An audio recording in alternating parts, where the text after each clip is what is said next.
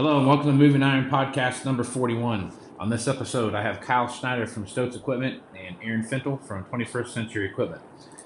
Guys, welcome to the podcast. Howdy. Thank you. Hello, hello America It's and uh, Canada and Mexico.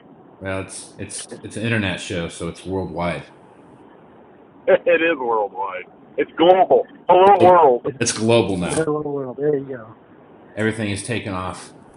Um, all right, guys. So let's take a look at a few topics that have been kind of bouncing around in my head, and you guys have we kind of collectively talked about a few things before we started doing this. So, um, first off, weather patterns right now across no matter where you're at is just absolutely it's cold everywhere. I don't. I know it's cold here. I know it's cold in the south. I know it's cold back east, and I'm sure it's probably cold where you're at, Kyle, up, up in, in Utah there. So, give me your thoughts. Not on- really. No. no, it's not. You're in a you're in freaking. No. How's it not cold? we're 45 degrees today and just enjoying sunshine. Has it been cold? So, it has not. No. Which is and we have no snow to show for it. So it's uh people are getting on on edge, hoping that we get some snow for this summer for moisture. Okay, well that's that's a good segue into uh, into one of my topics, and so let's talk about what you see happening as far as water and stuff goes out in the Southwest. So, for those of you who don't know, Kyle works for Stotz Equipment. He's the used equipment manager for Stotz Equipment, and basically they cover all of the Southwest, all the way up into Idaho, pretty much. Uh, Colorado, a little bit of Colorado, a little bit of Wyoming, Utah, Arizona, California, Nevada, a little bit of California, Nevada. Um, missed any place? Uh, a little bit of New Mexico. A little bit of New Mexico. Okay, so so they've got a little bit of everything happening out there. So how's the water looking? How's the snowpack in the mountains? And you know, you guys are gearing up for your big irrigation season here. Not this, you know, back down in the in the extreme southwest. You're two three months away from uh, that that part of that season taking off. So what's the water look like, and, and how are you guys uh, kind of gearing up for that? So, you know, up in Idaho, we got really lucky last year. We had a really good snowpack, which filled the reservoirs. And towards the end of the season last year during harvest, you know, our reservoirs are still sitting at 90% uh, of water in the reservoir. So they're looking pretty good. Um, this winter right now, you know, we've got abnormally warm temperatures. Uh, the snowpack is literally non-existent in some areas. Uh, you know, normally from where I'm at, I can look out my office and see a, a lot of snow up in the mountains, and they're just not happening. You know, we're not getting the storms at all.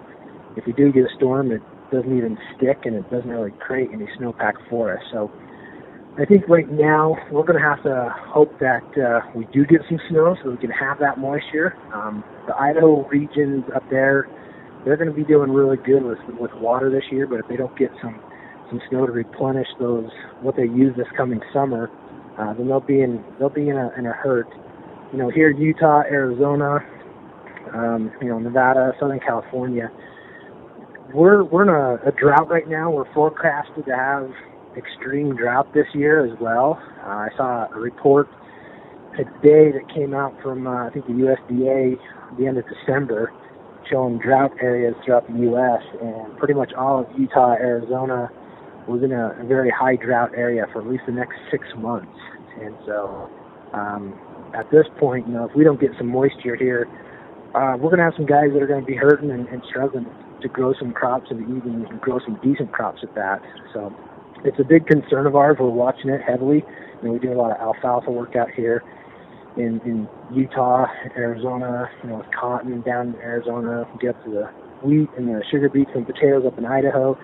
Uh, it could be a, an interesting year for us to say the least. So it's a big concern. We're watching it closely, and a lot of guys are, are watching the weather and praying and hoping we get some snow to come in soon. But looking at the long long term forecast, it's continuing in this 40 degree temperature. It seems like for at least the next two weeks, with no no indication of any moisture really whatsoever.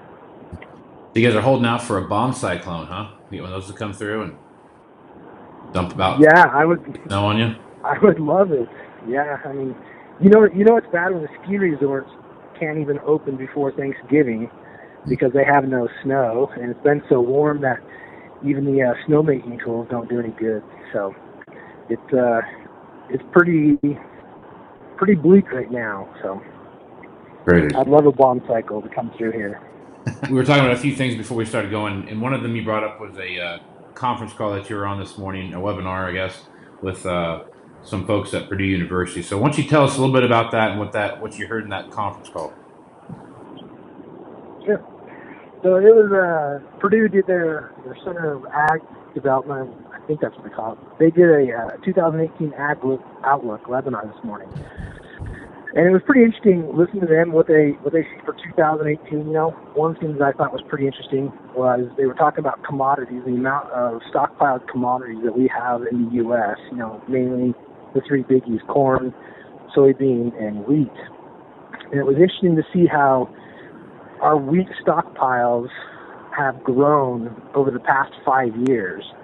Um, you know, and that wasn't just corn; it was also soybean and um, and wheat as, as well. But corn had the biggest jump, and and with the current commodity prices and with the amount of excess commodities we have sitting in elevators and that, they they're pretty much saying you know they don't see corn really ever getting back to the the levels we saw a few years ago. That what we're seeing today seems like it's going to be the new norm. Um, you know, but they also talked about those commodities compared to other parts of the the, uh, the world. You know, South America, for instance, um, have been changing up a little few things. You know, they've got some some actual areas down there that are going to be going through some drought this year. It looks like, but also others that are going to be heavy on moisture and trying to look at what the that's going to do to the commodity and the worldwide uh, stockpiling as well. Um, but they are also talking a little bit about how it was interesting. You know, some guys are doing more, how they should do more of a crop rotation between corn and soybean and increase the number of soybean out there. Because I know China, if you look over the past, I don't know how many years, 10 plus, the, the demand for soybeans in China has just grown. But yet, we're still producing more corn than we are soybeans. And, and I kind of, in my opinion, it was like they were saying, you know, maybe we should start looking at doing some more crop diversification or transitioning and, and grow more one crop over another than what we've traditionally done so that we can hopefully kind of offset those things, bring some things down in line, but, you know, help demand or, or help see that demand on some other areas where we really haven't done such before. Um, you know, they did talk a little bit about uh, the drought coming up and how that's going to affect us as well. And you know, it wasn't just commodities, but they also looked at you know, uh, feeder cattle, uh, pigs, and, chickens in terms of how much demand has has grown over over that, and, and how much we're, we're producing and, and and getting out there in the market. And so, you know, it was kind of a it, it was still optimistic. The webinar was. Uh, they they said there's some good things coming out there, but there's still some caution there as well, and not knowing what's going to exactly happen in 2018 with the amount of commodities we have out there even though we're seeing some high demand in other areas, we still have a lot of of excess sitting around, and it, would be interesting to see what happens. So, um, I, I, I thought it was really interesting how they were saying, you know, maybe do some more crop rotation in, in, in the soybeans away from corn, and I just the thought came to my mind is what would that do to the the equipment market as a whole worldwide if something like that happened, you know, because corn seems to be the the number one uh, driver of equipment in some areas. And uh, if we change up everything, I mean, combines, planters, sprayers, stuff like that's still going to be out there, but could see uh, a change in things if if these these growers decide to make some major changes to their operations as well. I mean, yeah, that is something to think about. I mean, if, if guys are going to start changing up their operation to like dramatically change it from focusing on one crop into uh, into where their focus is going to be on another on another crop, and they're going to rotate in and out of those crops. That's uh, that is something that will that will make a big difference in the overall outlay of used equipment. What that looks like, not just in the U.S. but around the world, and what that demand is. You know what that spike looks like. I think everyone's gone through some level of change. You know over time where they've gone through the the 30 inch row to 20 inch row or 22 inch row planer thing, or if they've done uh, you know like for example back home there was a back in Kansas, in southern Kansas, there was a there was a big run on on cotton, not uh, in the mid '90s, I think, and everybody was growing cotton. Well, that switched out to where they went back to more row crop, traditional corn and beans and those kind of things. So there was, you know, what do you do with boll buggies? What do you do with, you know, like cotton pickers or cotton strippers and those kind of things. So it was a it was a transition. But yeah, if you start looking at it from a whole world perspective, there'll be some big big changes in, in used equipment as a whole. Yeah, But exactly. you know, one thing to keep in mind, I know from oh, like in at least six Midwestern states, High Plains and Midwestern, there's going guys are going away from beans a little bit just due to herbicide resistance. Right. There's a lot of guys that were a third and two thirds or 50 50, and they are having a nightmarish time with herbicide resistance. Yeah. So that's Yeah. impacting their decision, you know, from a bottom line be damned, but they're going to do what they can to, you know, yeah, yeah, you can make more money on beans, but when you spray them 13 times, or you got to cultivate them twice, or, you know, who knows what, Yep. it, that all disintegrates that bottom line, and corn is still king. That, and I don't know when that ever, ever, ever will end. There was a I agree with you, Aaron. I mean, it was interesting listening to them talk. You know, just getting that feeling like they they're saying you know people should change. But I agree. You know, corn's king, and I don't think corn will ever drop from being king. It's just that's the way it has been, and I just don't see it changing ever. So well, I, right. I mean, corn's absolutely always going to be the, the king of the hill.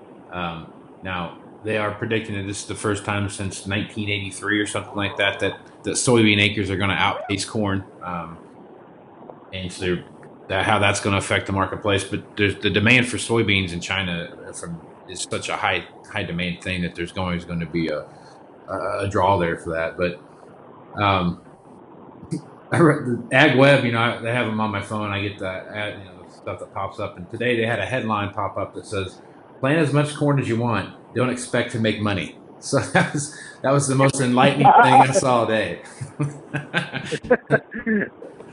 Right. I saw Yeah. that and I was like, man, I'm gonna, I'm gonna, I'm gonna retweet that. I'm gonna put that out. And I was like, man, I don't know if I want to be that known as that guy though. But it was, it was funny. But I mean, the whole, the whole article stems around the fact that, you know, uh, they just don't see the profitability in corn for what it is, and and soybean acres are going to take over, um, and what that looks like. So it'll be. But you know something else. Something else to keep in mind, guys. If a corn sucks globally, not just here, Oh, absolutely. Yeah. and and our our friends in South America who have lived and died by the soybean for years and years and years jumped on the corn bandwagon a few years ago. That's not going to taste as sweet as it once did. So I think they're going to push and push and push on the bean market. So yeah, you know, China has an unending need for beef, but we have huge, huge pressure from them guys. I think the secret to the whole thing is, you know, what they've been doing since 1975, trying to find more uses for the corn. Yeah, I mean, well, another thing too, China has a has a ethanol mandate. I believe it's 2020. I think is when they have that mandate takes place, and and they're trying to switch more of their fuel basis over to ethanol away from you know coal and other uh, fossil fuels, and just like everybody else is, and you know they're looking at you know electric cars and all these different things that are there. Well, they're going to have to get that corn from someplace, and hopefully it's us. That way our commodity prices come up. That's the best chance we have for, for upward movement commodity prices is is how the export market is going to work with that and what the dollar does and what these interest rates do to the overall price of the dollar worldwide and, and, then how that's going to affect our exports. So hopefully knock on wood there's going to be some demand out there and we can make a few things work um, in our favor instead of against us here for, for once I hope.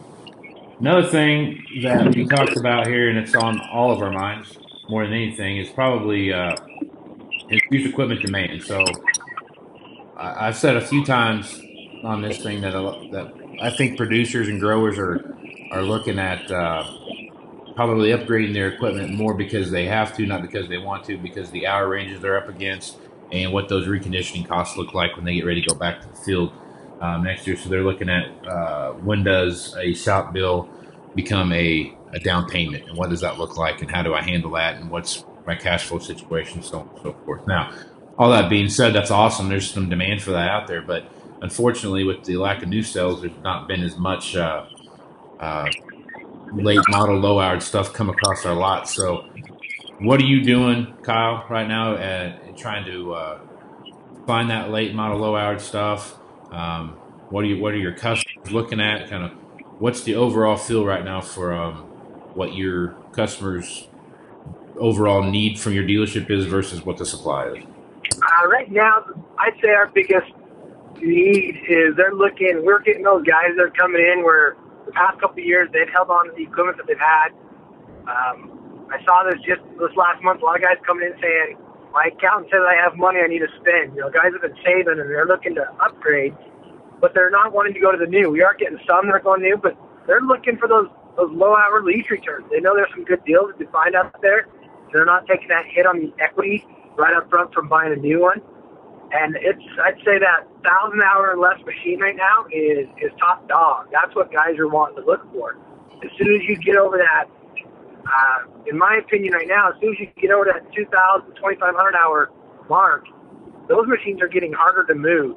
Guys are getting out of those machines, getting in that thousand hour or less machine, and they're looking to upgrade.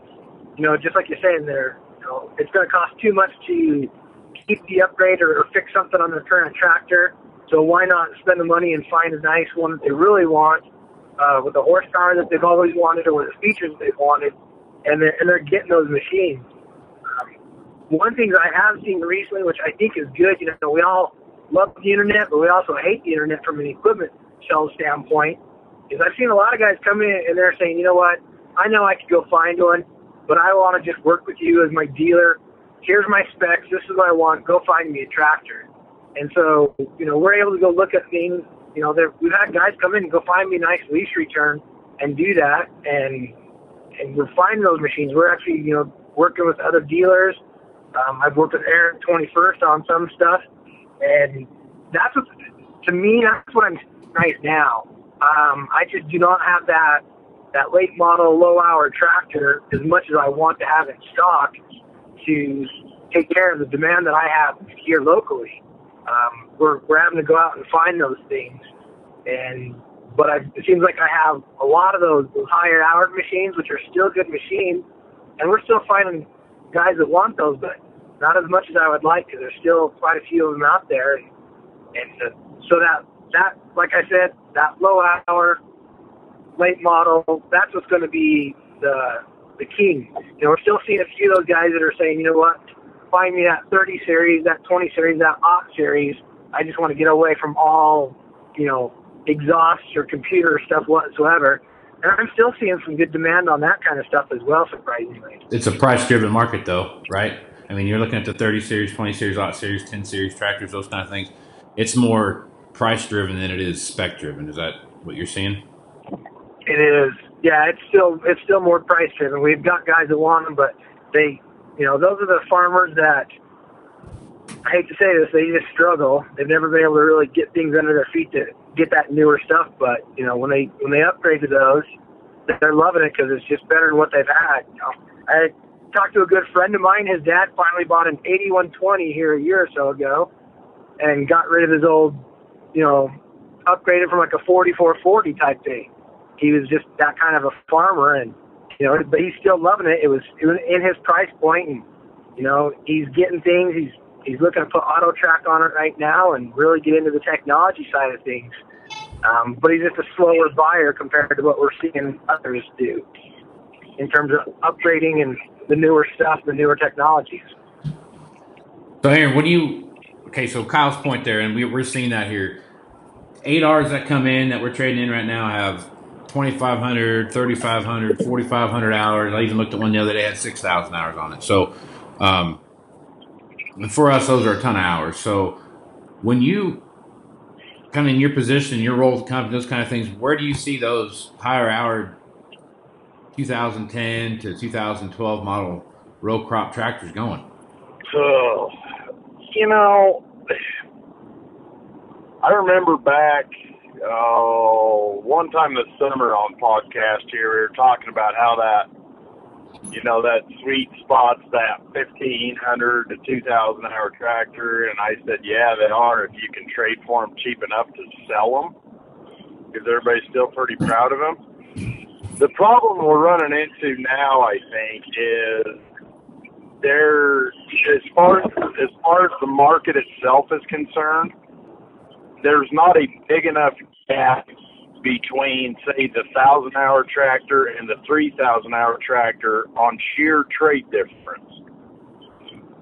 The 2,500 hour plus tractors will still move, uh, but they, I mean, honest, honestly, they are, they're they're super super soft, Yeah. and you know, you take you take a uh, 3,500 hour 8360R and a 3,500 hour 8530. You know, like what, Ky- the you know the kind of market Kyle was talking about, and for a guy to whip out the checkbook and do it, there's not a hell of a lot of gap. It's kind of like we were talking late fall about, you know, a an a 12 S670 versus an 11 9770.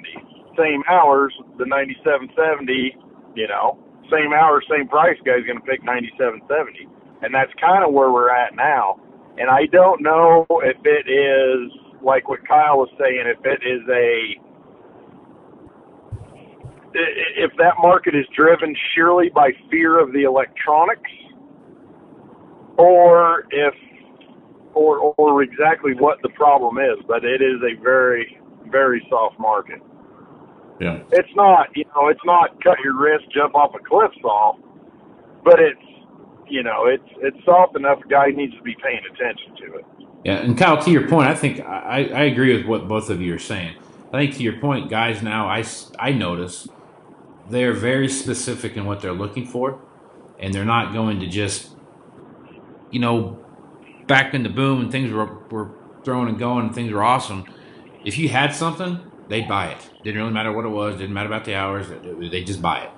Um, because they needed to burn some some level of capital for taxes or whatever it might be today guys are like you know what i i was probably i bought new stuff when i could and things were good I'm, i was more of a traditional used buyer and so that's what i am now that's what i'm going back to i want the xyz tractor with the abc uh, options and, and whatever else it might be and i'm going to wait till i find the one that i want because it's more of a long-term investment now than it is a uh, you know a short-term investment when you know when you're guys are probably trade cycles now are going to go back to three to five years on instead of you know one or two you know so um, when you're looking at the customer base you work with kyle where do you see what what are you going to do with those tractors that are coming in that you just talked about that are that are the higher hours stuff that's got more um, or more you know, more hours on them uh, than, than you probably are used to traditionally seeing on your lot the big thing that I see right now is, is we're taking. I've got a couple sales guys who are doing a really good job at this. You know, they're going after those those C and D customers that we haven't really talked to in years past. Um, they're going to the, their local guys. They're going to the, the conversion guys. You know, trying to get somebody out of a a Massey or a Case tractor, and talking to those guys. Um, I've got one salesman I can think of right now, and, and he seems to kind of flourish and just going after that type of guy saying, look, you know, I know you've got a tractor. These are higher hours. They're still good tractors. You know, we're we're doing stuff like warn, putting some internal warranty on ourselves. We'll back this tractor for, you know, the first 90 days or a thousand hours, something to that effect. And you know, standing behind the tractor and just going to them and say, here's a great tractor. We can do this for you. Um, and that seems to be our kind of our bread and butter right now to move some of those tractors they're like going to Aaron's point. There is still a market for those tractors elsewhere, but it is softer, and you have to just be able to work with it and wait to sell those things. But for me, I'd say going to our local guys and, and really work on that and fine tuning in terms of saying, okay, salesman Y, I want you to focus on this type of a customer and going after that. That seems to be working for us right now, and I hate to say it, everybody's done it. You know, we're even putting some lease packages together for guys and upgrading their fleets from that standpoint and getting getting them into some tractors that they thought they'd never been able to get into, and we're moving some stuff that way. It's just not as fast as I would like to go or like to see, but they're still moving. So, going to continue to try to work on that. Let's jump into some lease equipment out here. So, leasing as as 2018 rolls through here, and how you think that's going to affect the marketplace. I think our leasing sales are going to remain the same, if not go up a little bit.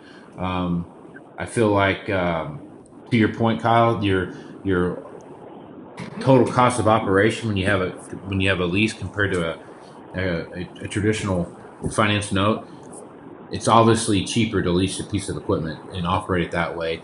Throw some extended warranties in there, and next thing you know, you really outside of your diesel fuel and and um, you know maybe your labor costs you can put your insurance and everything all wrapped into that and, and you know what your true fixed cost of operation is to run that piece of equipment so i still think leasing is going yeah. to be a, a, strong point for us whether it's new or used i think it's going to be a continued um, something that we're going to see happen um, you know what are you seeing you, you see similar things out where you're at where leasing is going to be continue to be strong maybe not grow a little bit maybe if not grow a little bit more into uh, 2018 oh yeah i mean we've leasing is still not. I don't want to say it's not big for us out here. It's still a big market. Um, we've primarily been an outright purchase type um, market out here, but I still do see that leasing still going to be a strong thing. We'll see some growth on it, not huge growth, not not a huge change from an outright purchase to to a lease, but I, I don't see leasing declining. Um, I say it, it for us, it's probably going to stay flat, if not grow a little bit, and continue on at that. And I, I I'd say that would be the same way nationwide for what we're seeing here in, in the U.S. Um, leasing is just going to be one of those things that's going to be kind of the constant now, and just how it goes.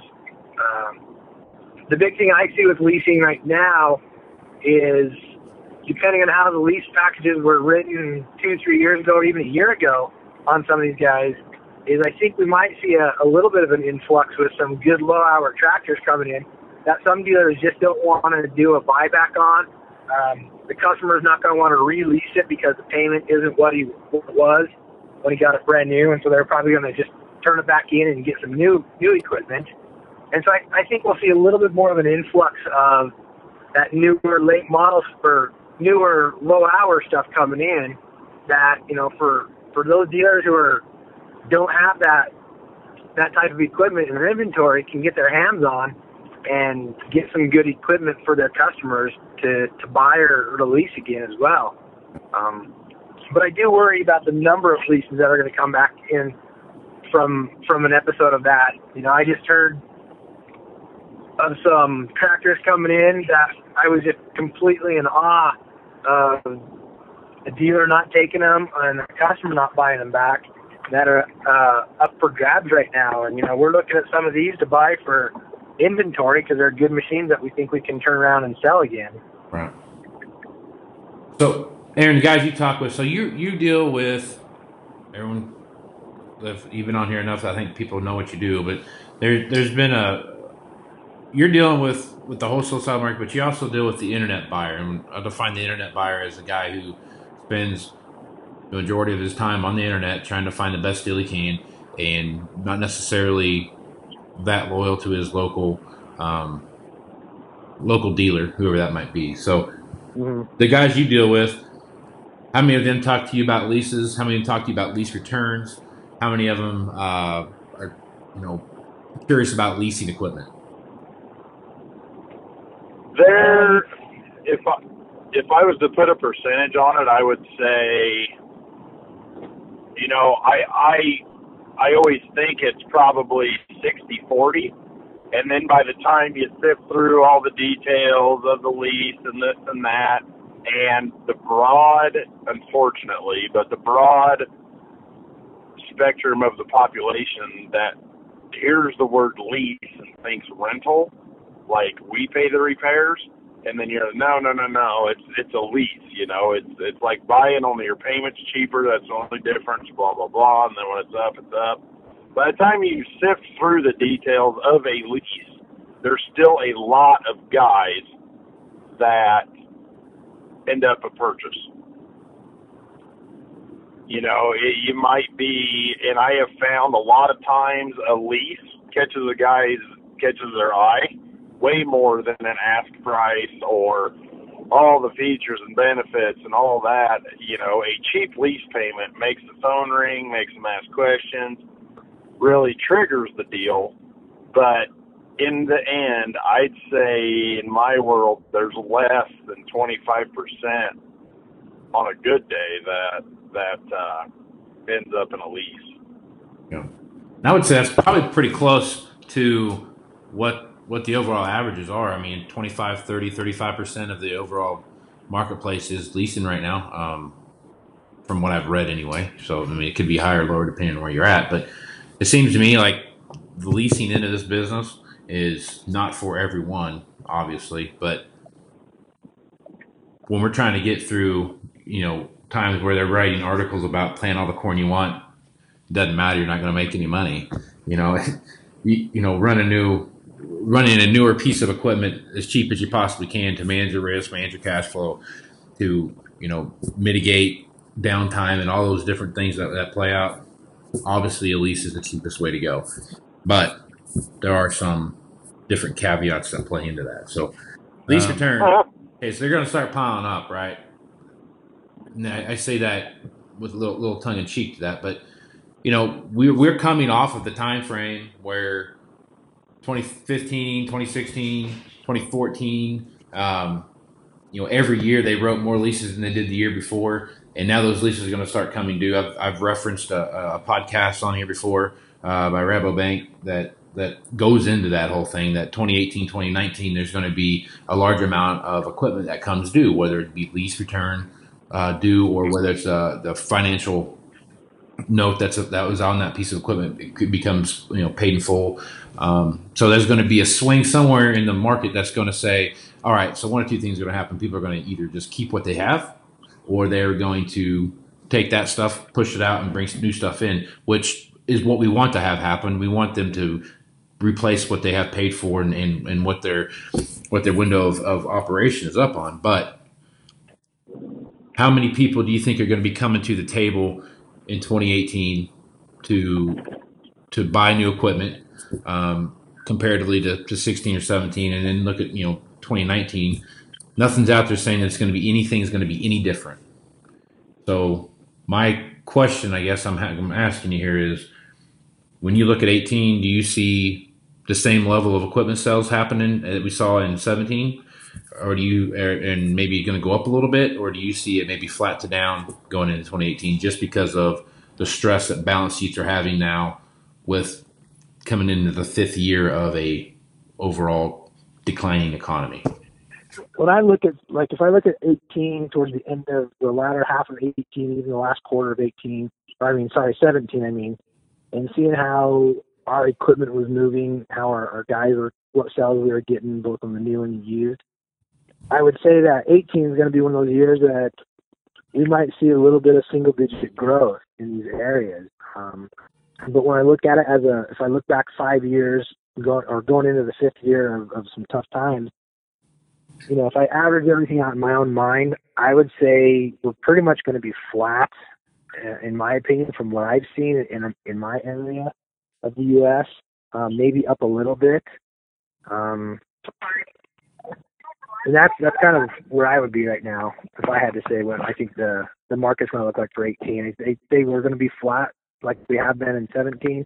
Um, maybe a little bit of, of growth here and there in some areas. Yeah. What do you think, Aaron? Uh, you know, I I was very surprised with the amount of new sold in 17. Yes. Um, not not just our dealership, but a lot of different dealerships across the country. Um, and that's what everybody else was saying too. Is I can't believe you know new for a lot of guys, believe it or not, was up in 17 over 16. Um, I don't see 18 going up from 17, but there's so many factors involved in that. you know, who knows? I know a lot of guys are saying, well, there's a lot of a lot of carryover income and you know this and that that drove new sales, but I and you know I'm not not throwing that in the trash, but we've had crap prices for long enough. How much carryover can there possibly be? You know, I I think there's I think dealers are getting more creative with how to move the new to keep the sign out in front. Um, I, I possibly level to down. I I don't see I don't see how it could continue to go up with the state of the farm economy right now. Yeah. I put a blog out this morning that I had written over the uh, weekend. I finally got around to posting. But basically, it was talking about what we saw happen in 2018, uh, going in 2018, what that looks like. I'm I'm probably more like Kyle here. We're a little more um, flat to up, to slightly up. Uh, basically, outlook on 2018. I think with everything staying the same, the same issues are going to be there that were there in 17, and nothing's going to be any different. And with that being said, there economically there's going to be the same strains and struggles. So I, I, don't see why there would be any any reason for it to to slide off. Now, world world supply is going to continue to be an issue when it, for crop prices. We planted less wheat in the world last year than we did the year before, and crop, and wheat prices still went down. Okay, so that tells you that there's a, know abundance of supply. So just got to work through the supply, just like everything else, and um, you know, sooner or later it'll turn around. And it's just like any other cycle in this business. It's uh, it's either really really good or really really bad, and every once in a while you get somewhere in between, and and hopefully we're working up to that in between part. Well, yeah, yeah, you're right with the cycles. I don't think. Yeah, I think we're kind of in the in between, honestly, because it could be a lot worse than it is. Oh, absolutely, it could be a lot worse. Yeah, could be a lot worse. Exactly. Well, I think we've kind of covered it here, folks. So, um, Aaron and, and Kyle, do either one of you have anything that you'd like to throw out to the world before we shut it down? Not that I can think of right now, Casey. Hey, buddy. No, just just uh, keep on keeping on is about it. You know, when if there's a if there's a deal, strike and keep your eyes keep your keep your head on a swivel, as a friend of mine says. Right, keep your head on a swivel. Right. there you go. Get after it. There you go. Go out and get after it. All right. Here we go. so, all right. Well, that's going to do it for this edition of the Moving Iron podcast. I'd like to thank Aaron and Kyle for being guests on this episode. Remember, if you'd like to continue any of these conversations, you can hit me up on Facebook, Twitter, or Instagram at Moving Iron LLC, or you can find me on LinkedIn. You can also send me an email at Moving Iron Podcast at movingironpodcast.com. Moving Iron LLC has a website you can visit, movingironllc.com. Here you can find information for the 2018 Moving Iron Summit in Las Vegas, past and current episodes of Moving Iron Podcast, and articles from Moving Iron Blog. Throughout the year, there will be guest bloggers writing on various topics from their point of view. If you'd like to support the podcast, you can leave a review and subscribe to the podcast at your favorite podcasting platform. Or, or if you shop Amazon, please use the Amazon click through at movingironllc.com. It won't cost you anything, and you still have the same experience that you're accustomed to while supporting the podcast. You can find this podcast on iTunes, Google Play, Stitcher Radio, TuneIn Radio, and SoundCloud. So until next time, let's go move some iron. This is Casey Seymour. Out.